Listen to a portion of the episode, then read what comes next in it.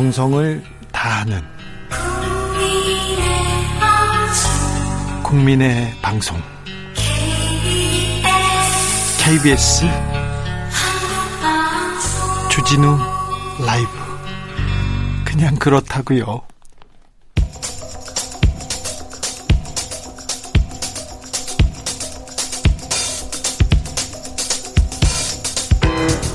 (2020년) 우리는 지금 코로나 시대를 살고 있습니다 코로나 전과 후 정말 많은 것들이 달라졌습니다 전에 없던 위기예요 우리는 이제 뭉치면 확진되고 흩어지면 사는 그런 시대를 살고 있는데요 코로나를 이겨내는 법 그리고 코로나 시대를 함께 잘 사는 법 같이 고민해 보겠습니다. 주진우 라이브 방송의 날 특집 코로나 시대 연대의 길을 묻다.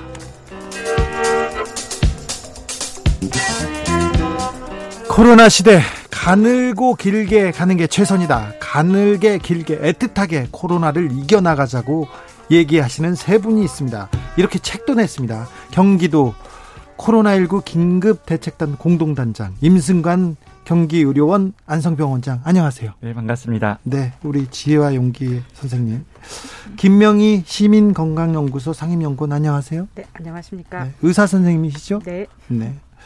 시민 건강을 위해서 저를 위해서 뭘 하셨어요? 원래 이렇게 하는 건가요? 네. 비타민이라도 주시나요? 생각했습니다. 그리고 이 두 분과 함께 의미 있는 자리를 마련해 주신 시사인 탐사기획팀장 변진경 기자. 네. 안녕하세요. 안녕하세요. 탐사기획팀장이세요? 네. 제가 탐사기획팀 팀원이었거든요. 네. 그러다 그만뒀습니다. 아, 뭐 이런 일은 없어요. 난리도 난리도 이런 난리는 없어요. 하늘길이 말, 막힐이라고 누가 생각했겠어요. 그리고 옆에 있는 사람 만나면 안 된다고 누가 말을 했겠어요. 모이면 안 된다고 이렇게 당혹스러운 하루하루를 보내고 있습니다. 모두가 1월 20일 날 국내 첫 확진자 나왔습니다. 그리고 잘 왔고 잘 견뎌 왔는데 갑자기 지난 8.15 광화문 집회 이후로 코로나 상황은 정말 어렵고 어려운 국면으로 돌아왔습니다. 서울시는 이번 한 주를 천만 시민 멈춤 주간으로 만들었는데요. 그래서 사회적 거리가 조금 음, 효과를 보고 있나 이런 생각도 합니다. 아무튼 세 분에게 요즘 사회 어떻게 보내야 되는지 물어보겠습니다.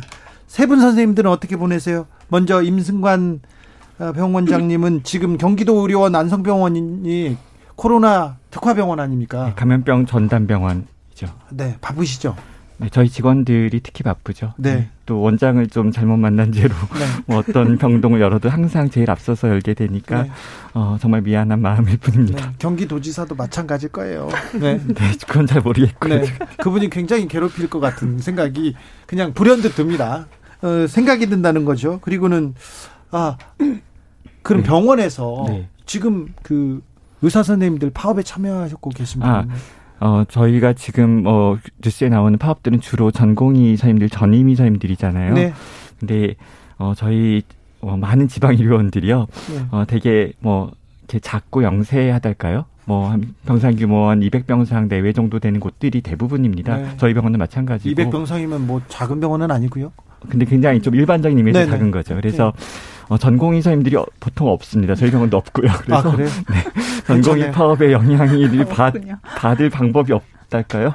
전공의 네. 선생님 파업을 지지해서 나서겠다 이런 의사 선생님들 없습니까? 그 병원에서는? 어, 뭐 각자의 마음들은 복잡할 수 있을 것 같긴 하나 네. 또이 공공의료 기관에서 일하는 것에 대한 어떤 책무감들을 네. 뭐 다들 갖고 계시는 과장님들이셔서 네. 뭐 지금도 성실하게 진료 임해주고 계십니다. 공공의료, 공공병원 의사는 어떻게 늘려야 되는 얘기는 나중에 하겠습니다.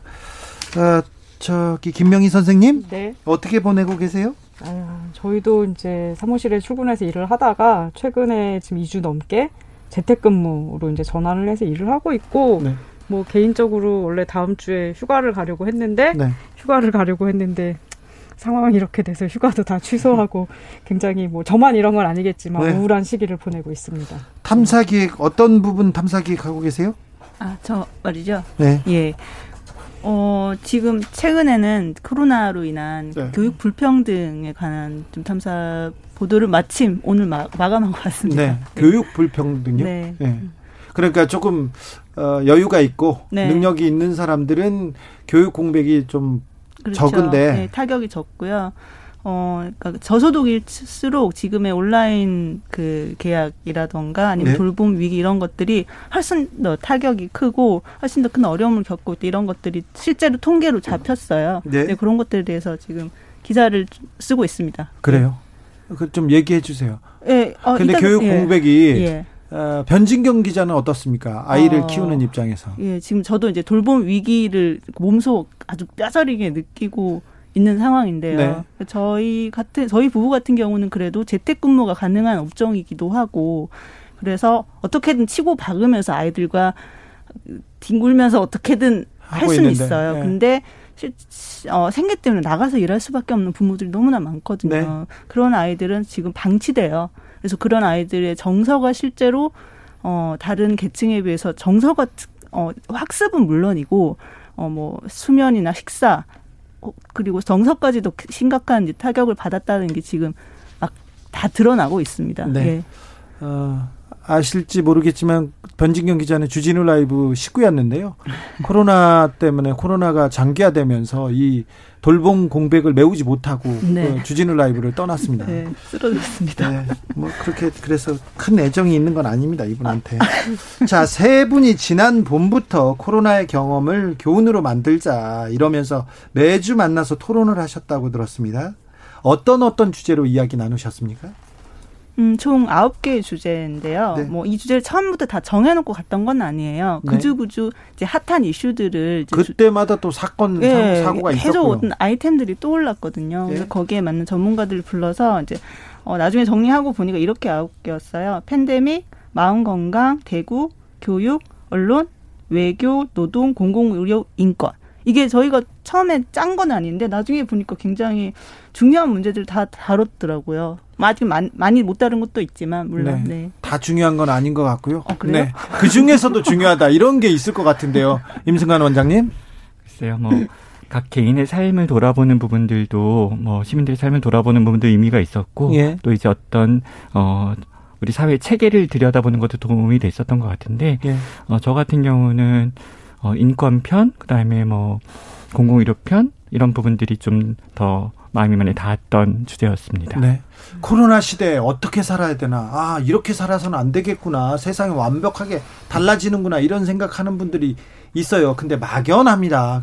어떻게, 어떻게 이 코로나를 보고, 바라보고, 어떻게 생각해야 됩니까? 김명희 선생님? 어려운 거는 주로 김명희 상임연구원께 물어보겠습니다. 연구소의 상임연구원. 네, 상임만 박사세요. 저희는 네, 박사님. 박사님. 네. 혹시 이게 또 무슨 일인지. 네. 네. 이게 사실 코로나 처음 이제 시작됐을 때 뭐 저를 비롯한 많은 보건학을 연구하는 사람들이 이게 판데믹으로 갈 수도 있다는 생각은 했지만 그래도 설마 다들 네. 이런 생각이었고 저만 해도 사스나 메르스 때도 네, 잘 막았잖아요. 그때도 막아 판데믹 갈 수도 있다 막 이런 얘기들이 있었지만 인플루엔자도 그랬고 그래도 설마 설마 했는데 이제 여기까지 오게 된 거거든요. 그래서 사실 이 중간에도 저한테 그런 얘기 많이 하셨어요. 이거 언제 끝나냐고. 네. 뭐, 예를 들면 이번 가을에는 그러면 휴가 가도 되냐고.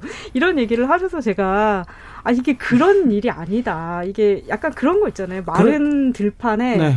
언제든지 성냥 하나를 던지면 큰 불이 일어날 수 있는 것처럼 뭐 신천지든 광화문이든 우리가 면역이 없는 상태에서는 사실 어떤 감염원이 하나만 생기면 폭발적으로 퍼질 수밖에 없거든요. 그래서 이게 좀 피곤하고 되게 지루한 과정이긴 하지만 어떻게든 이거를 같이 살아가고 견뎌내는 방법을 좀 찾아야지 이거 내일까지만 바짝하면 이제 끝장난다 이런 마음은 좀 버려야 될 것 같아요. 그러면 일단 네. 계속 수백 명 음. 우리는 잘했으니까 2, 30명대 그리고 아니면 1, 200명대 그 신규 확진자를 계속 보면서 살아야 된다는 거죠. 그렇죠. 네. 이게 사라지거나 그 그렇지는 않는 거죠. 그렇죠. 심지어 백신이 개발이 돼도, 돼도 아, 백신의 시차가 있잖아요. 그리고 네? 효과성이 있고 그래서 완벽하게 종식되지는 않을 거라고 이제 많은 전문가들이 얘기하고 있어요. 저희가 음. 그 4월에서 한 6월 이런 무렵에 음. 가장 마, 제가 취재원으로서 많이 들었던 질문이 음. 언제 좋아집니까? 네. 였거든요. 어, 많은 경우에 정말 믿을 만한 어, 뭐 저널리스트 아니면 다 얘기를 안 했는데 목에까지 올라왔던 말 말이 지금이 제일 좋을 때일 겁니다. 였습니다. 그때 제가 계속 지금, 듣고서 네. 믿어지지 지금이 가장 좋을 때라고요? 그러니까 그 4월에서 아, 6월 달에 6월 저희가 뭐 한 30명에서 네. 50명 정도 계속 30명, 50명 때가 가장 아, 좋은 네. 때였다고요? 그때도 많은 질문이 언제 좋아지냐는 거였거든요. 네. 근데 제 대답은 차마 좀 말하기 어려웠지만 지금이 제일 좋을 때일 텐데 지금 학교를 가지 않으면 가기 어려울 것이고 어 지금 공연을 안 하면 하기 어려울 것이고 어, 왜냐하면 사회적 거리두기 1단계였잖아요. 예. 그럼 1단계보다 더 좋은 건 0단계밖에 없는 것이고 예. 0단계는 종식이라는 걸 뜻할 텐데 많은 과학자들이 종식은 가까운 시일에 오지 않는다고 계속 알려주고 있었지 않습니까? 네. 그렇다면 저희가 어, 새로운 균형, 평상시에 살아갔던 균형에서 멈췄다가 다시 그 균형으로 돌아가는 게 아니라 이 코로나 시대에는 새로운 균형을 찾아야 된다. 근데 그 부분들을 저희가 어쩌면 잘 탐색하지 못했던 것일 수도 있다. 이런 생각이 듭니다. 네. 하루아침에 좀 사라지기를 음. 바라는 그 바람이 너무 컸던 것 같아요. 네. 그 냉, 냉정하게 보려고 하지 않고. 네. 너무 큰 기대가 있었던 것이라고 말할 수도 있을 것 같아요. 가을에 가을이 왔어요. 가을이 오면 음, 눈부신 아침에 그런 거 필요 없고 코로나는 더 심각해질 가능 심각해질 우려가 더 크죠. 뭐 저도 역학자는 아니고 보건학자는 아니어서 정확하게 예상할 수는 없지만 어, 이렇게 말씀드릴 수 있을 것 같아요. 저희가 이제 스웨덴 얘기를 조금 들여다볼 필요가 있는데 스웨덴의 최근에 확진자 숫자가 어, 한 천 명 이상을 계속 올라가다가 최근에 이백 명 내외 정도가 계속 나오거든요. 예. 어, 그렇지만 사망자가 거의 없어요. 그러니까 즉 스웨덴 인구가 천만 명 정도 되니까 어떻게 보면 스웨덴 이백 명은 우리나라의 한 천명쯤인데 대충 계산했을 때 그런데 사망자 거의 없고 중환자실 사용률이 거의 없어요. 매우 적어요. 그리고 네. 그 균형이 계속 유지돼요. 네. 그러니까 어떤 방법을 찾았을지 몰라요. 그러니까 즉 사회 경제를 어느 정도 돌리고 사회는 돌리면서도 고위험군을 보호하는 방법들을 그 사회는 찾았을 수 있거든요. 그런 방식처럼 우리도 사회를 유지하면서 어, 일정 수준의 위험은 좀 감수하는 그 균형, 그게 그 방법 이런 것들을 알고 싶은 거죠. 김명희 박사님. 이게 가을 이제 겨울이 되면 원래 코로나 아니더라도 사실 이제 독감 시즌이 돌아오고 그때 되면 이제 환기를 더 안 하게 되고 그럼 실내에서 사실 전파될 수 있는 위험은 훨씬 커져서 실제 많은 연구자들이 가을에 대유행이 올 거다 2차 판데믹 올리로 얘기를 했는데 한국에서는 사실 그 전에 좀 예상치 못한 지금 뭐 8.15를 뭐 전후한 그런 이제 집회가 있어서 폭발적으로 퍼진 거지 만약에 그게 없었어도 사실 가을 이후에는 많은 전문가들이 실제 이제 유행이 훨씬 커질 거라고 대비를 하고 있었죠. 네. 네. 대비 다시 오는 그 코로나 팬데믹에 대한 대비가 돼 있습니까 우리나라 의료계가? 윤승관 선생님 네. 말씀해 주세요. 결국은 이거는 의료 자원의 확보 라는 질문이 될 겁니다. 네. 그러니까 즉 어, 코로나 팬데믹에 대한 어, 그런 폭증에 대한 의료 자원이 어떤 여유를 얼마나 많이 만들어 놓았는가, 혹은 유동성을 얼마나 갖춰 놓았는가라고 질문할 수 있을 텐데 그걸 지금 준비해야 네. 될 텐데 의사 선생님들 왜 그래요? 아니, 준비해야 될 때는 이미 지났죠. 그러니까 3월부터 지금까지 준비했어야 됐죠. 네. 그러니까 만약에 의료의 어떤 저널리즘이 이 문제를 좀 제대로 들여다본다면 아마 이렇게 질문하셔야 될 것 같은데요. 지난 3월과 지금 9월 사이에 한국의 코로나19 진료를 위한 중환자 병상은 얼마나 늘었습니까? 예. 혹은 한국의 코로나19 중환자 진료를 하기 위한 어, 간호사 양성 프로그램은 대체 네. 얼마나 진행됐습니까? 라고 질문하는 게 저는 맞다고 생각하고 네. 그 부분은 기회가 되면 뭐, 뭐 정부 관료에게 한번 물어보는 것도 좋을 것 같습니다. 현진경 기자 왜 그거 질문 안 했어요? 어, 저는 열심히 계속 했습니다. 했어요? 네, 기사에도 썼습니다. 그런데 목소리가 작으니까. 아니, 마스크에 가려서? 어. 그래도 그러면 의사분들은 네. 바깥에 나가서 피켓 시위라도 하는데 안 들어주고 그러면 뭐라도 좀 더 해야 될 거 아니에요, 세게. 아 기사를요. 네. 열심히 쓰고 또 여기 나와서도 기사 홍보도 많이 해야죠. 삭발 생각 없으십니까? 없습니다. 네. 의사 파업 얘기는 중요한 것 같아서 잠시 후에 잠시 후에 에, 더 이어가겠습니다. 주진우 라이브 방송의 날 특집 코로나 시대 연대의 길을 묻다 함께하고 계십니다. 잠시 라디오 정보센터 다녀오겠습니다. 조진주 씨.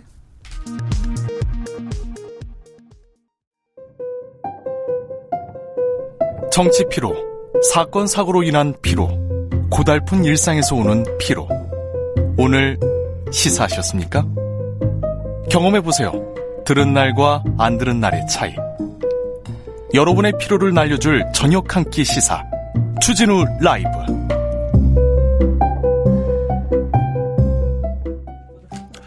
코로나 시대 연대의 길을 묻다. 먼저 이 얘기가 계속 하고 싶어가지고 안 되겠어요. 이 얘기 하고 가야 되겠습니다. 의사 파업 왜 의사 선생님들이 가장 필요할 때 코로나 시대 코로나가 다시 위기가 막 오는 게 보이는데 왜 지금이어야 합니까? 의사 선생님들 혹시 지금 의사가 가장 중요한 때여서 일부러 지금 나온 거 아닙니까? 이거 묻고 싶습니다. 의사 선생님들 파업은 안 합니다. 이분들은. 뭐 면허증이 장롱 면허라서 네. 뭐 의사의 입장에서 뭐라고 말할 게 별로 없는데 네. 뭐 지금 현재 의사들이 이제 벌이고 있는 파업이 정당하냐 뭐 제, 제대로 된 내용을 가지고 파업을 하는 거냐 그거를 굳이 말씀드릴 필요는 없는 것 같아요. 왜냐하면 이미 어, 정부에서 어떤 안을 제시했고 그다음에 의사들이 생각할 때 무엇이 문제라는 거는 양쪽에 자료가 너무 많이 나와 있기 때문에 굳이 다시 반복할 필요가 없는데 좀 한 가지 놀라운 거는 사실 뭐 정부가 내놓은 안에도 여러 가지 문제점들이 있거든요. 그래서 시민사회 단체들에서 많이 비판들을 했는데 그런 거와 무관하게 사실은 정부가 계속 그게 아니라고 해명하고 뭐 근거 자료들을 내고 심지어 이제 가짜 뉴스가 되는 거 막 해명을 했는데도 불구하고 계속 그 예전의 자료 혹은 가짜 뉴스에 근거해 가지고 이런 파업을 이끌어 가는 거에 대해서는 저는 약간 좀 문화 충격을 받았습니다. 왜냐하면 아니, 이분들이 다 공부 잘하시는 분들이라서 그 부분이 되게 문화 충격이었어요. 의대 네. 정원학대 공공의대 성, 네. 설립 안 한대요. 안 한대 코로나 시대가 끝나고 협의하겠다고 얘기했어요. 그런데도 아니, 그러니까 뭘 원하는지 일단 모르겠어요. 의사 선생님이 듣기에도 보기에도 뭘 원하는지 모르겠어요. 저는 뭐 의사 정체성이 별로 없어가지고 뭐 의사가 보기에도가 아니라 음, 음. 아니 그냥 말귀를 못 알아듣는 건가 약간 이런 생각을 하고 있습니다. 임승관 선생님. 네. 저는 이게 음. 어. 보편 상식에서 봐서는 의사 커뮤니티에서 뭔가 좀 어, 협상하는 것들도 굉장히 좀 미숙하고 그리고 어, 이렇게 어, 어떤 정당, 어떤 정당 공간에서 정당하게 어떤 자기 능, 자기 어떤 주장들을 하는 부분들이 다른 사회 그룹에서 봤던 것과 좀 달라서 다들 좀 당황스러운 네, 것 같아요. 당황스러워요. 네. 그러니까 이 부분은 어떻게 보면은 어 의료 의사라는 전문직이 양성되고 또 활동하는 공간이 굉장히 좁고 거기서 만나온 세계가 굉장히 작아서 어 이런 부분들을 잘 조금 체감하지 못하는 부분이 있는 것 같고요. 예를 들어서 이런 거죠. 23일에 어 정세균 총리께서 어, 그 대전협 간부들을 만나서 두시간 삼십 분 면담하고 그랬잖아요. 근데 그런 부분들을 통해서 어, 얼마나 좋은 협상의 기회입니까? 자기의 어떤 이익들을 관철하는 수 있는 기회인데 어, 협상이라는 게 무언가 서로 양보하는 게 있어야지 타결되고 그래야 파국으로 가지 않고 그래야 모두가 안전하고 이런 부분들에 대한 좀 경험치가 좀 적은 것. 어떻게 말하면 어, 사실 뭐 많은 상황에서 이걸 정쟁적으로 다루면 이렇게 얘기하지 않습니까? 어, 의사 그룹들에서는 어, 관료가 특히 복지부로 대변되는 관료 고위 관료가 어, 독선적이고 좀 무능하다, 무지하다 이렇게 주장하고 있고 또 어, 어떤 이 반대쪽에서는 의사들이 이기적이고 뭐 이렇게 어, 비인도주의적이다 이렇게 얘기하고 있는데 사실 둘 다 매우 엘리트 그룹이고 한국 사회에서. 그렇다면 부족한 건 부족한 건 어, 민주주의나 어떤 의사소통의 기술 아닌가 이런 생각이 저는 들고 그런 부분들을 어, 다른 어, 어떤 시민사회 영역이 개입해서 좀, 어, 잘 끌어갈 수 있으면 더 좋을 것 같은데요. 하지만 이미 너무 많은 발걸음이 나간 것 같아서 좀 우려스러울 뿐입니다. 텍스트님은 일단 진료 고번은 풀어야 하는 게 상식 아닌가요? 코로나 시국에서 이런 얘기를 하셨고요. 또 0714님은 이런 의견 주셨습니다. 의사 파업만 탓하지 마시고 정부는 왜 이때 의대 정원 얘기를 했나도 생각해 봐야 하지 않을까요? 변진경 기자. 정부는 네. 왜 이때 의대 정원 얘기를 했을까요? 제가 알기로는 의대 정원 이야기가 정말 뭐 한 번도 나오지 않다가 이번에 뭐 불시에 뭐, 뭐 별똥별처럼 나타난 건 아닌 걸로 알고 있거든요. 네, 네. 예, 지난 정부에서도 이걸 예, 추진했습니다. 그렇고 어쨌건 지금 코로나를 겪으면서 공공의료, 또 공공병원의 필요성에 대해서 사람들이 병상이 없어서 공공적인 역할을 병상이 없어서 당장 그 환자들이 집에서 대기하고 뭐 죽어가기도 하고 했잖아요. 그런 일들을 겪으면서 국민적 공감대가 높아졌고 그런 와중에 이야기 그 목소리가 좀 더 힘을 얻었다고 저는 생각을 하거든요. 네. 저 기자 이제 처음 되고요. 의약분업대 의사들 그 과천에 그다 네. 뛰쳐나와서 벌였던 파업 굉장히 좀 네. 충격받았어요. 네. 그리고 이 이익단체가 아, 정부를 굴복시키는 모습을 보고 굉장히 충격받았는데 그때 얘기하시는 분들 많았습니다. 의학 분업 때 그때 무슨 문제가 있었고 그때 총파업은 어땠습니까? 김명희 어, 그 박사님 좀 기억하십니까? 저는 그때 레지던트였는데 저희 또 저 예방의학을 전공했습니다. 임상이 네. 아니라 저희 이제 예방의학은 주로 환자 개인이 아닌 뭐 인구 집단 그리고 이제 보건 정책이나 이제 역학 이런 것들을 공부하는 학문 분야라서 병원에서 트레이닝을 받지 않고 학교에서 대학에서 이제 트레이닝을 받고 그 당시에 전공이었고 저희는 진짜 강 건너 불구경 하듯 왜 저러나 이런 심정으로 지켜보면서 사실 그 당시만 해도 좀 그런 차이는 있었던 것 같아요. 왜냐하면 그 저희가 아마 거의 마지막 세대인 것 같은데 없는 집안에서도 공부를 그냥 열심히 이렇게 저렇게 해가지고 의대에 간 친구들이 꽤 있었고 네. 그래서 그 당시에 의사들이 주장했던 그런 수익 감소에 대한 우려, 공포 이거를 공감하지 않는 친구들이 사실 주변에 꽤 있었어요. 특히 없이 자란 애들이 야 설마 그래도 의사가 뭐 저렇게까지 되겠어? 저거 너무 과한 주장 아니야? 뭐 네, 의학분업 네. 통과되면 자기네들 굶어 죽는다고 막 얘기했는데. 아, 근데 그때도 저 저건 너무 과장이다. 저건 가난하게 안 살아본 애들이 하는 소리다. 이제 이런 얘기들을 했었거든요. 근데 그리고 그게 사실 그때 저희도 처음 알았지만 전 세계적으로 의사 파업이 드문 일이 아니에요. 그러니까 아주 흔한 일도 아니지만 한국 의사만 특별히 이상한 건 아니다. 이미 외국에서도 의사 파업들이 적지 않게 있었다. 얼마 전에 프랑스에서도 네. 의사 파업을 운운하면서 했는데요. 음. 공공 의료 늘려라, 공공 의사 늘려라 이런 파업 했어요. 아 그게 또 여러 가지가 의사 파업이 크게 몇 가지 종류가 있는데요. 네. 한 가지는 이제 월급을 받는 의사들, 특히 이제 젊은 의사들, 전공의들이 이제 영국 같은 경우에 NHS 이제 공무원으로 일하고 있는데 이제 근로 환경이 열악하고 보수가 낮은 것 때문에 벌이는 근로 환경을 개선하기 위한 파업이 있고요.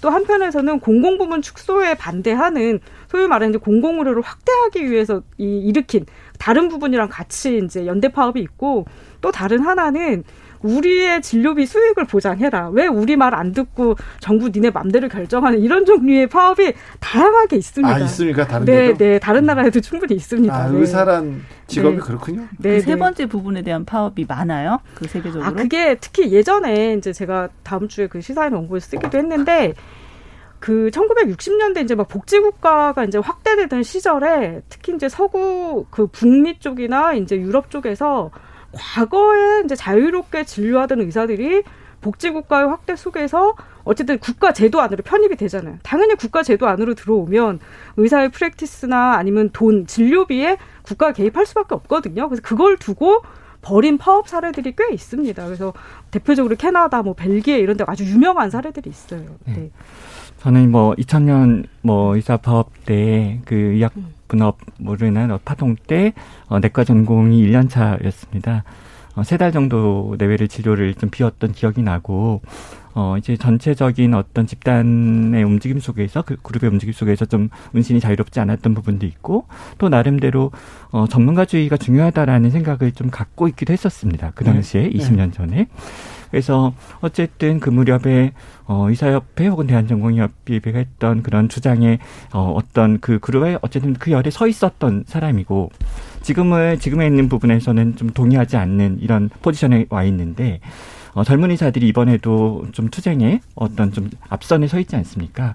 저는 이게 좀 어떻게 느껴지냐면 어 뭐 제 인생에 있어서는 약간 좀 반성했던 부분도 되는데 어, 전문가주의가 좀 무섭다라는 생각이 듭니다. 네. 그러니까 아주 어, 외부 세계와 교류하지 않는 전문가주의 엘리티즘이 굉장히 좀 무서운 거다라는 생각이 들고 어, 생각하면 지금 만약에 우리 의사 선생님들은 후배 의사 선생님들 어떤 생각을 할 거냐면 의대생들은 다 나랑 같은 의견이야라고 생각할 겁니다. 학교 안에서 병원 안에서. 저는 거기에 놀랐어요. 네. 제가 바로 그 얘기를 하려는 건데 네. 저는 그게 무섭습니다. 저도 무섭. 왜? 어 내가 속한 그룹에 뭐 500명이 있는데 그 병원에 500명이 다 똑같은 소리 목소리를 내고 있다면 어 이건 뭔가 이상하지 않은가라고 생각하는 게 자연스러울 것 같은데 그러지 않다는 거죠. 전 너무 놀란 게 제 아는 의사 선생님한테 이건 너무함이 너무한 거 아닙니까 그러잖아요.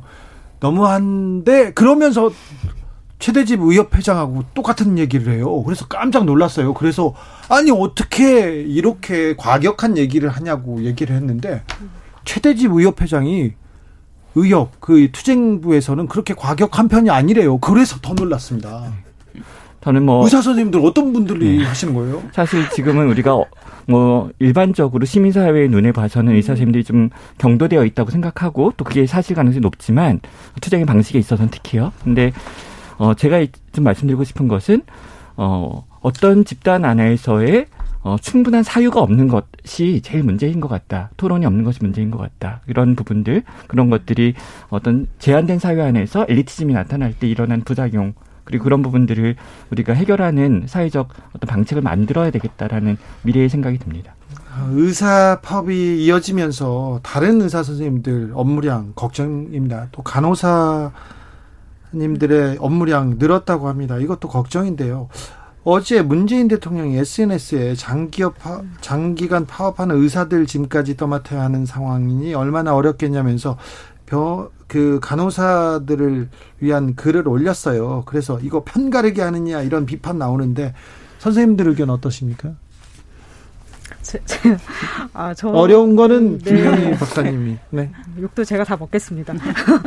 일단 간호사분들 굉장히 고생하고 계시는 거 사실이고 특히 이제 이 코로나 전담 병원 간호사들 고생을 정말 듣고 있으면 정말 아, 정말 이렇게 나쁘끄러워서 고개를 못 들 만큼 죄송스러운 생각이 들 만큼 이제 고생들을 하고 계신데 저는 문재인 대통령 되게 진심으로 말씀하셨을 거라고 생각해요. 하지만 사실 대통령께서 하실 말씀은 그런 거보다는 실질적인 인력과 여러 가지 이분들이 안전한 환경에서 일할 수 있는 그런 방안들을 마련해 주지 않은 채 입으로만 그렇게 수고한다고 생각하면 저는 진짜 너무 입장이 난처할 것 같거든요. 사실 의사들 일까지 다 해가지고 열심히 하고 있는데 갑자기 이렇게 돼서 좀 뻘쭘한 위치에 서게 되는 그래서 정말 간호사들을 위한다면 지금이라도 늦지 않았으니 빨리 인력을 확충해주고 그들의 일한 것에 대한 정당한 대가 그리고 보호 장치를 마련해주는 그런 진심을 좀 보여주셨으면 좋겠다는 게 제 생각입니다. 아니 진심으로 음. 얘기는 그렇게 대통령은 던지고 보건복지부 장관이나 수석들이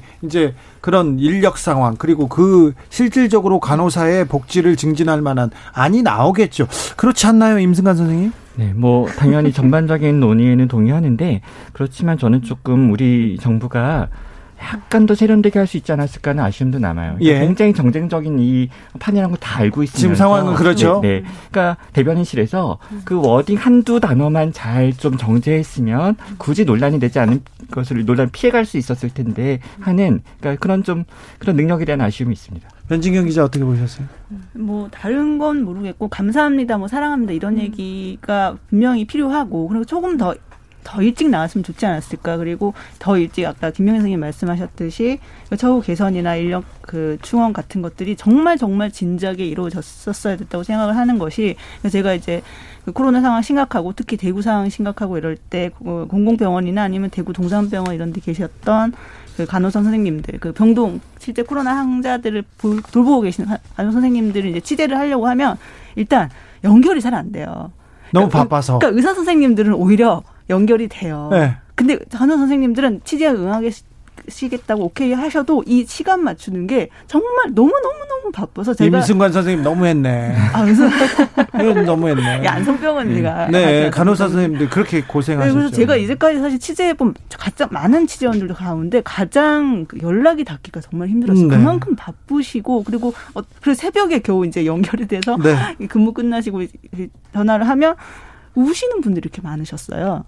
울어요? 네. 그, 그, 지금은 그 조금 담담해지셨지만 그 다, 당시에는 그 굉장히 좀 사회적으로 공포가 높았던 시기에는 이 사실 그 병동의식이라는 게 그 감염병이 얼마나 무섭고 이런 것에 대해서 다들 다 지식이나 이런 것들이 아직 많지 않았던 시기에는 이게 집에 가기도 힘들고. 그렇죠. 예. 그러니까 아이들도 못 보고 가족들도 못 보고 사지에서 예, 뭐 영화실 옆에서 뭐 손빨래 하면서 자고. 아이고. 예. 그리고 뭐 계속 그 뭐 편의점 도시락이나 아니면 편의점 빵 같은 것들 때우시면서 어 사실은 자기도 이 바이러스가 무서운데 돌봐야 하고 하지만 아무 처우 개선이나 뭐 관심 같은 것도 없고 이런 상황에서 너무너무 외롭고 힘들고 고립된 느낌이 든다면 우시는 분들 너무 많은데 코로나의 최전선에서 네, 사투를 벌였던 코로나의 영웅 현직 간호사 한 분 연결돼 있습니다. 잠시 교통정보센터 다녀와서 이야기 나누겠습니다. 교통 듣겠습니다. 김한나 씨. 테이크아웃 시사 나왔습니다. 오늘도 하나 챙겨가세요. 주진우 라이브. 폭염에 태풍에 이 어려운 상황에 무거운 방호복 입고 사투를 벌입니다. 환자들 돌보려고 여념이 없습니다. 그런데 일부 몰지각한 환자들은 빨래 해달라 심부름 시키는 그런 분도 있다고 합니다. 그래서 간호사 선생님들 아, 얘기를 들을 때마다 마음이 더 아픕니다. 보이지 않는 곳에서 정말 크게 공헌하시는 간호사 선생님 잠시 전화 연결했습니다. 경기의료원 안성병원 서유경 간호사님 안녕하세요. 네, 안녕하세요. 어, 4년차 간호사세요? 네, 네. 네. 올해 코로나 병동에서 계속 일하고 있다고 하는데 하루의 일과가 어떻습니까? 네, 올해 초부터 저희 코로나 전담 병원에서 3교대 근무를 하고 있는데요. 병동 근무가 있는 날에는 8시간이 어떻게 지났는지 모를 정도로 바쁘게 지내고 있습니다. 네. 어, 일가라고 할 수도 없는 게 요즘에는 집에 가지 못하고 병실에서 지내고 있거나 뭐 다른 선생님들은 집에서 나오셔서 기숙사에서 생활하시는 분들도 있어요. 네, 올, 저희가 확, 네. 올 초부터 그런 생활을 네. 계속 하셨어요? 네, 저희가 확진자를 아무래도 직접 간호하고 있다 보니까 친구들이나 뭐 주변 사람들 만나는 게 괜히 미안하고 또 저희로 인해서 피해가 가질, 가지 않을까 해가지고 병실이나 기숙사에서 생활을 하고 있습니다. 처음에는 무서웠죠. 코로나 걸릴까봐. 네, 정말 많이 무서웠죠. 네. 아, 근데 걱정이요. 이 코로나가 장기화되면서 좀 지쳐 있을 것 같아서 그게 걱정입니다. 어떠세요? 네, 초반에는 저희가 확진자를 간호해야 한다는 점에서 막연한 두려움과 동시에 공공병원 의료인으로서 책임감 그리고 사명감으로 환자를 적극적으로 간호를 했는데요. 그런데 벌써 어, 시간이 6개월이라는 시간이 지나고 이제는 언제 끝날지 모르는 상황이 닥치니 모든 간호사들 그리고 의료진들이 끝이 없는 터널을 계속 암흑 속에서 걷고 있는 심정입니다. 네, 지쳤을 것 같아요. 그리고 그런데 인력이 많이 보강돼서 조금 어, 로테이션을 빨리 돌려주거나 그랬으면 좋을 텐데 지금 또 최근에 환자가 그 증가하면서 일이 더 많아지진 않았을까 걱정이 됩니다. 네, 일도 많아지고 어, 간호 인력도 많이 부족한데요. 네. 최근 환자가 급증하는 동시에 그 주 연령층도 고령이다 보니 환자를 어, 간호를 제공해야 하는 시간이 더 증가했는데요. 기존에도 간호 인력이 부족한 상태에서 이런 상황이 되니 인력은 당연히 더 필요하고 또 코로나 환자 일반 병동이라고 해도 현재 위중 환자들이 증가해서 중증도가 높아져서 중환자실에서 실질적으로 치료를 받아야 하는 환자들이 현재는 일반 병동에서 치료를 받고 있습니다. 아, 네. 문재인 대통령이 어제 간호사분들한테 감사 존경의 마음을 드린다면서 근무 환경 개선, 처우 개선 하겠다고 최선 다하겠다고 이렇게 했는데 지금 가장 필요한 게 뭡니까? 아, 예전부터 뭐 간호 인력 확충과 근무 환경의 개선에 대한 이야기는 제가 학생 때부터 항상 들었거든요. 네. 하지만 실제적으로 저희가 인상에 있으면서 느낀 적은 없었어요. 네. 일단 현재 가장 필요한 것은 지금 현장에 있는 인력에 대한 처우 개선이라고 생각을 합니다. 예. 면허증은 가지고 있으나 인상에서 일하지 않는 유유 간호사가 우리나라에는 많다고 알고 있거든요. 네. 네, 저만 해도 주변에 졸업한 친구들 중 인상에서 일하는 사람이 절반도 되지 않아요. 힘들고 네. 대우가 좀 안 좋군요. 그래서 그런가요? 네, 네. 그래서 이번에 문재인 대통령께서 직접 언급해 주신 만큼 제가 인상에 있는 동안은 체감할 수 있을 정도로 간호사들의 처우 개선이나 그리고 열악한 근무 환경이 꼭 개선되었으면 하는 바람이 있습니다. 네. 혹시 그 보호복이나 방호복 그리고 의료용품은 충분합니까? 좀 가, 감염 노출될까 걱정도 되는데요.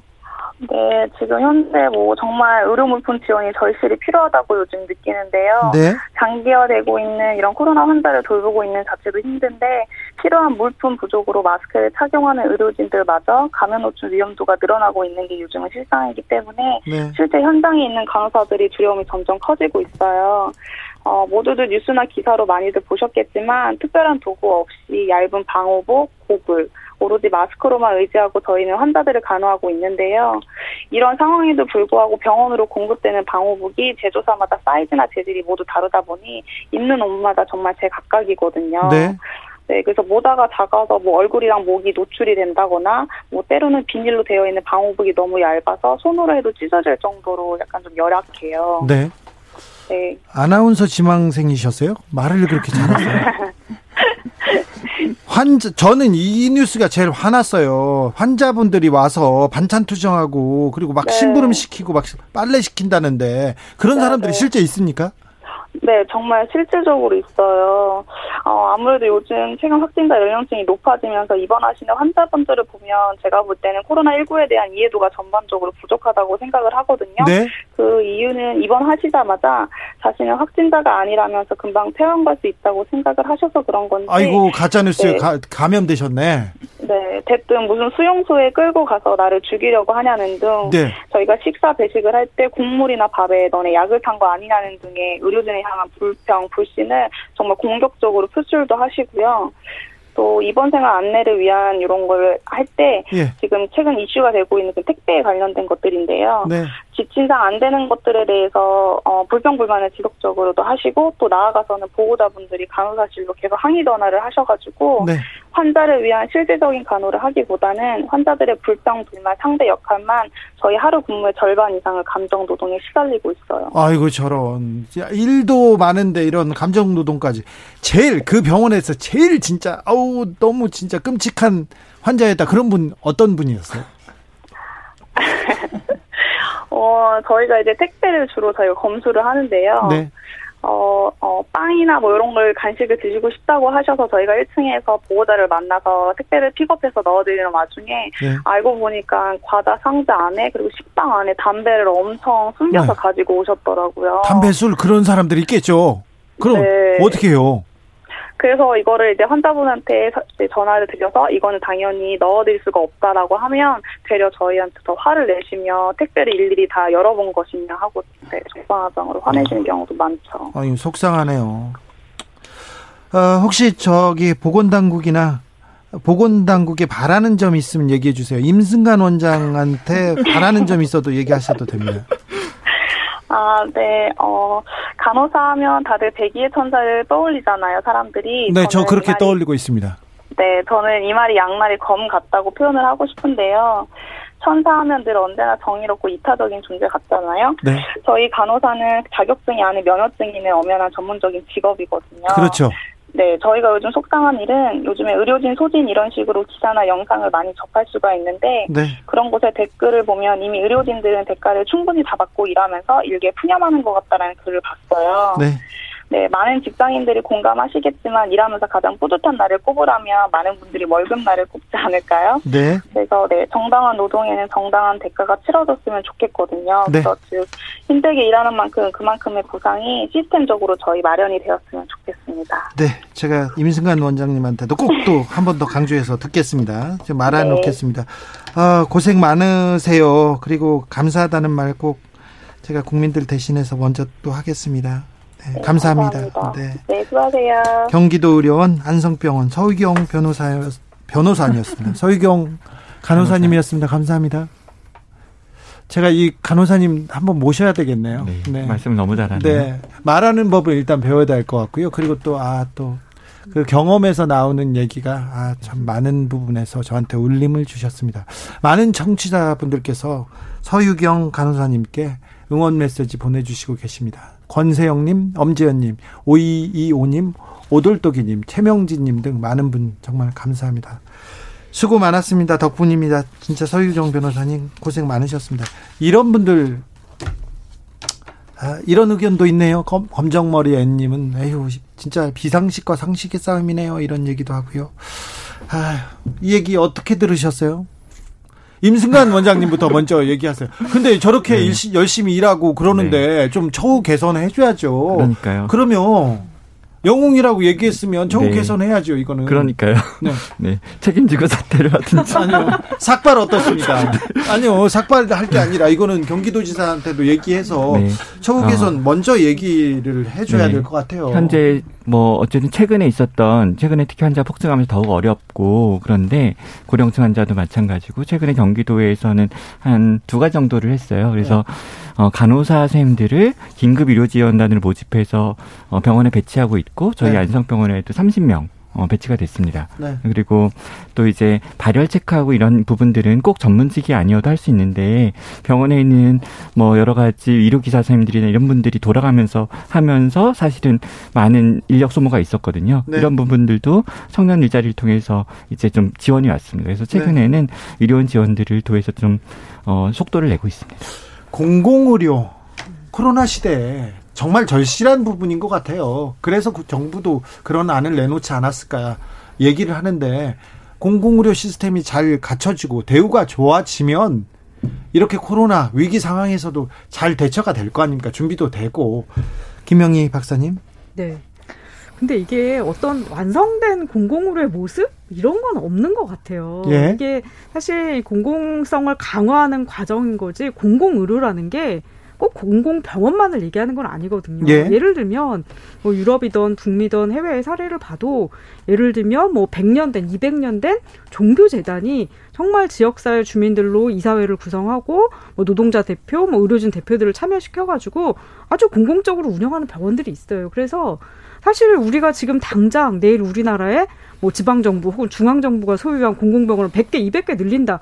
그 불가능하다는 거 다 알잖아요. 네. 그렇다고 한다면 저는 두 가지가 좀 같이 가야 된다. 한 가지는 실제 공공병원을 늘리는 거, 국가나 뭐 중앙정부, 지방정부의 소유를 늘리는 것과 더불어서 현재 있는 보건의료 체계 안에서 어떻게 조금 더 공공성을 강화할 것인가가 같이 가지 않으면 사실은 지금 민간 부분이 이렇게 큰데 그걸 다 버리고 그냥 우리끼리 공공 의료의 별도의 체계를 만든다? 저는 이거는 가능하지도 않고 그 실제 그렇게 갈 수도 없다고 생각을 하거든요. 그래서 체계의 공공성을 강화하는 그런 종류의 좀 노력이 같이 필요하다는 생각이 듭니다. 임승관 네. 원장님, 저는 뭐 개인사에서 음. 뭐 10여 년은 민간 의료기관 대학병원에 있었고 지금 이제 2년 정도 공공의료기관에서 운영을 맡고 있는데 양쪽을 어느 정도 경험한 입장에서 이런 감정이 들더라고요. 좀 개인적인 소외를 좀 풀어가면 어 민간 의료기관에 있었을 때는 혹은 그 주변에 있었을 때는 어 영리주의라는 부분들 뭐 인간에 대한 좀 비존중 예. 어, 이런 부분들이 좀 계속 눈에 보였고 네, 너무 좀 안타까웠어요 병원 네. 갈 때마다 네. 그게 너무 싫었어요 네. 또 공공 부분에 가면 사실은 또 관료주의 혹은 저효율 이런 것들이 사실 눈에 보입니다 네. 공공의료 부분에 다 절대선이 아닌 거죠 예, 예. 근데 둘 다 사실은 조금 불편해요 그러니까 앞선 전자에서는 좀 어, 그런, 어, 절제되지 않은 욕망들이 이제 작동하는 것들을 보면서, 어, 약간의 분노에 가까운 감정들을 뭐, 과장하자면 느낀다면, 또 공공 부분에 가면은, 어, 약간 우울한 느낌이 좀 들어요. 예? 어, 이것들이, 어, 혁신되지 않은 어떤 형태에서는. 그런데, 어, 제 개인 감정은 그래도, 어, 영리주의적인 부분들을 고쳐서 쓰는 것보다는, 어, 관료주의와 저율을 혁신하는 것이 더 빠르고, 어, 더 바른 길이 아닌가라는 좀 판단을 하고 있고 그래서 어, 공공의료 부분이 보다 더 혁신되기를 바라, 바랍니다. 공공의료 필요성, 혁신 이거 어느 때보다도 강조되는데 왜 의사들은 공공의대 설립도 반대하고 의대 정원 확대도 반대하는지 참 이해가 안 됩니다. 이해가 안 되는데 이해를 하려는데 안 근데 되는. 이거는 저는 뭐 지금 정부의 잘못은 아니지만 그동안에 대한민국 사회가 공공의료를 어떻게 취급해왔고 의사들을 어떻게 양성해 왔느냐를 지금 그 보답을 받는 거라고 생각을 해요. 아, 예. 사실 공공의료 사실 70년대, 60년대만 해도 병원들이 별로 없었기 때문에 공공병원이 굉장히 큰 역할을 했었어요. 뭐 대구 의료원부터 시작해서. 근데 어느 순간부터 정부에서 이거를 다 버려두고 민간 부분이 알아서 성장하도록 내버려 뒀거든요. 그러니까 사람들은 공공병원을 별로 경험을 해볼 여지가 없어요. 사실 이번에 네, 코로나 아파서, 이전에는 네, 아파서 어디 서울 의료원 어, 가야겠다 그런 생각 안 그쵸, 하죠. 뭐, 아, 저긴 가난한 사람들이나 가는데 이런 생각으로 했었고 의사들 눈에도 뭐 보여야 말이죠. 그러니까 네. 당연히 공공의료라는 걸 생각 못한 게 지금 현재 문제라기보다는 굉장히 오랫동안 우리 사회가 이 문제를 방치했던 결과를 오늘 영수증을 받은 거다. 저는 그렇게 생각합니다. 오늘 영수증을 받았는데 당장 병상 걱정됩니다. 지금 중증 환자 계속 늘고 있는데 네. 이거는 어떻게 대비해야 됩니까? 네. 코로나 확진자가 지금 이게 저희가 아주 뭐 집에서 사망했다든 이런 뉴스를 엠블레스에서 사망했다든 이런 뉴스가 없었잖아요. 실제 아직 없습니다. 근데 네. 어, 지금 어느 정도의 규모라고 생각하냐 하면 8월 어, 12일 정도부터 이제 확산이 됐는데 수도권에서 현재 한 6천 명 가까운 한 3주 반 정도 6천 명 정도 가까운 확진자가 서울, 경기, 인천에 있습니다. 어 근데 이게 현재 7개월 동안 8천 명 정도 확진자가 있는 거거든요. 이 예, 지역에. 예. 그러니까 4분의 3 정도가 지난 3주 반 정도에 늘어났습니다. 그럼에도 불구하고 저희가 아직까지 어떤 아주 어, 마음 아픈 뉴스를 접하지 않고 있는 이유가 한 세 가지 정도 있는데 첫 번째로는 어, 6월 24일이었나요? 퇴원 기준이 변경됐습니다. 격리 해제 기준이. 만약 그때 격리 해제 기준을 변경하지 못했다면 저희가 그걸 수용 가능한 위험 이런 이슈로 그때 많이 토론했었는데 지금 두 배 수의 격리 환자가 있을 거고 아주 지금 아수라장이 돼 있을 확률이 높아요. 그리고 두 번째로 이번 유행이 서울과 경기에서 유행하고 있기 때문에 즉 유연성이 있는 더 많은 환자를 진료할 수 있는 유연성 있는 곳이라는 부분이 있고 세 번째로 생활치료센터가 아주 많이 늘었습니다. 예전에 봤던 경험이 있기 때문에 속도전이 가능한 거죠. 근데 문제는 어 생활치료센터가 좀 어, 지나치게 비대하고 그 위에 있는 어, 진짜 병원 또 그 위에 있는 중환자실은 상대적으로 확장이 안 됐거든요. 따라서 70대가 넘는 고령의 환자도 기저질환자도 생활치료센터를 많이 들어가는데 현재 경기도 통계를 보면 생활치료센터 입소한 분들이 한 20%가 며칠 내에 병원을 나와야 돼요. 다시. 네. 그렇다면 어, 지금 제일 걱정되는 부분들은 생활치료센터에서 병원으로 못 나오게 되는 것. 병상이 부족해서 혹은 병원에서 여기에는 중환자실을 못 나오게 되는 것. 이런 부분들이 어, 제일 우려되는 지점입니다. 그리고 뭐 상당히 임박한 얘기고요. 네. 코로나 시대 백신이 나오기는 할까요? 나온다고 해서도 큰 기대를 가질 수 없다는 말인데 우리는 어떻게 살아야 됩니까? 자, 올 하반기 아, 코로나 시대 우리는 어떻게 대비하고 어떻게 살아야 됩니까? 김명희 박사님?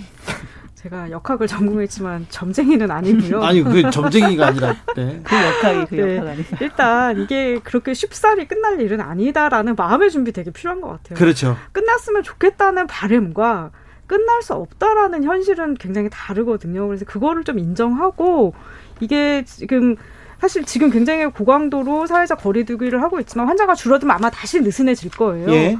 그랬을 때 조심을 해야 되는 게 저는 되게 중요하다고 생각을 하고 이게 어떤 식으로든 2년 동안 이런 것들이 반복이 되고 내가 여기에 열심히 동료 시민들 내 가족들을 생각해서 잘 실천하지 않으면 다 같이 망한다 이런 생각으로 좀 힘들지만 버텨주시길 그리고 그냥 버티는 게 아니라 저희가 이제 책에 썼던 것처럼 좀 애틋하게 다른 사람에 대한 그 애틋한 연대의 마음을 가지고 좀 버텨주기를 좀 당부를 드리고 싶어요. 변진경 기자.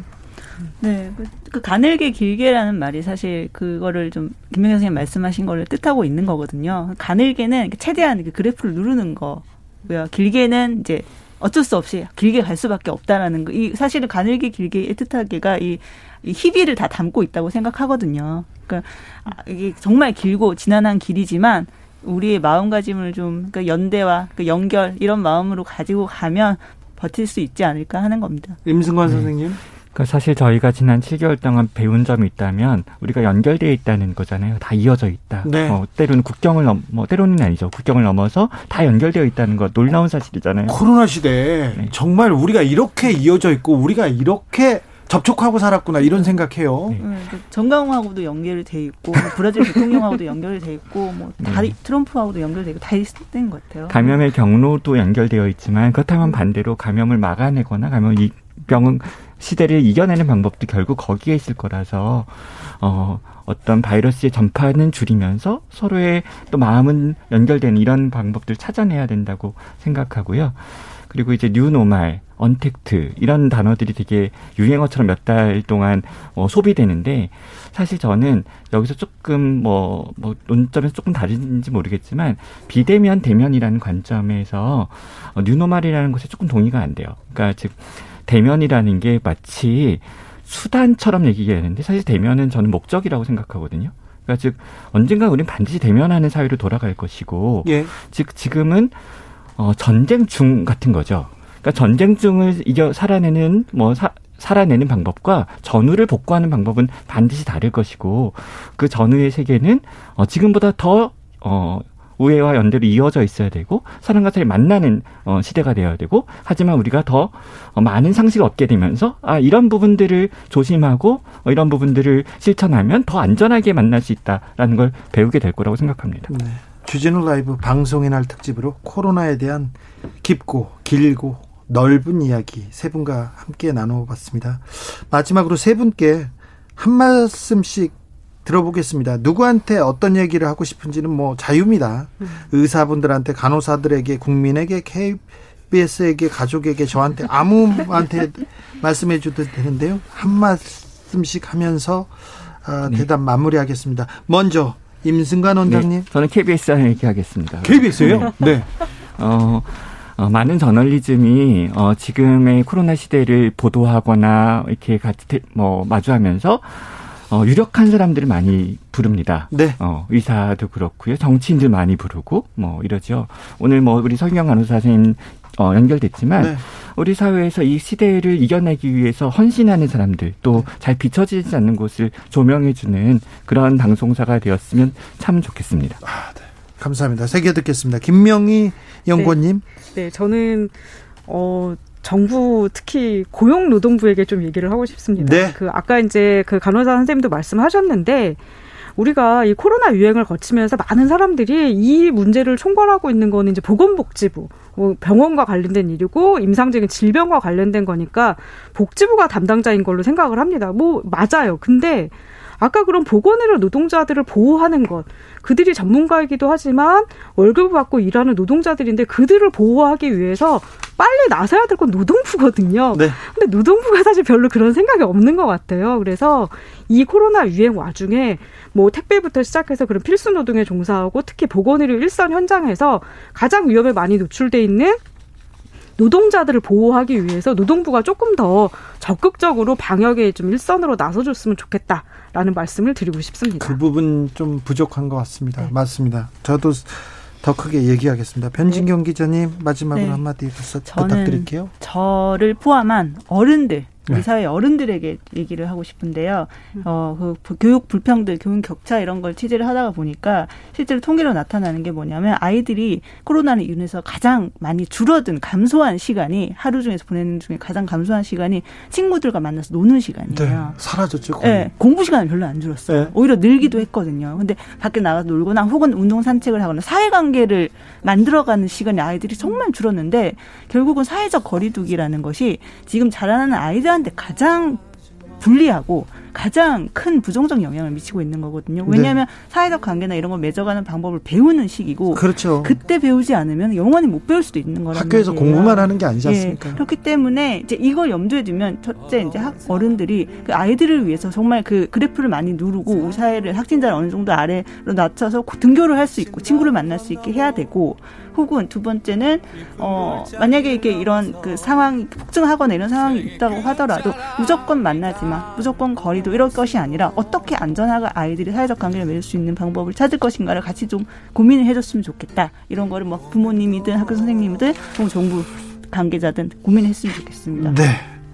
오늘 세 분 감사합니다. 말씀 잘 들었습니다. 네, 네 고맙습니다. 감사합니다. 감사합니다. 조성빈 님이 상황이 이러고 보니 공공의료가 얼마나 중요한지 깨닫게 되는 것 같습니다. 마치 공기가 없으면 살 수 없지만 일상에서 그 존재를 의식하지 못한 것처럼 말이죠. 공공의료는 공기와 같다는 생각입니다. 생명을 지탱할 수 있는 필수 불 가결입니다. 네, 이적의 같이 걸을까 드리면서 오늘 주진우 라이브 마무리하겠습니다. 저는 내일 오후 5시 5분에 돌아옵니다. 지금까지 주진우였습니다. 거친 강을 건너고 깊은 골짜기를 넘어서 생의 끝자락이 닿을 곳으로.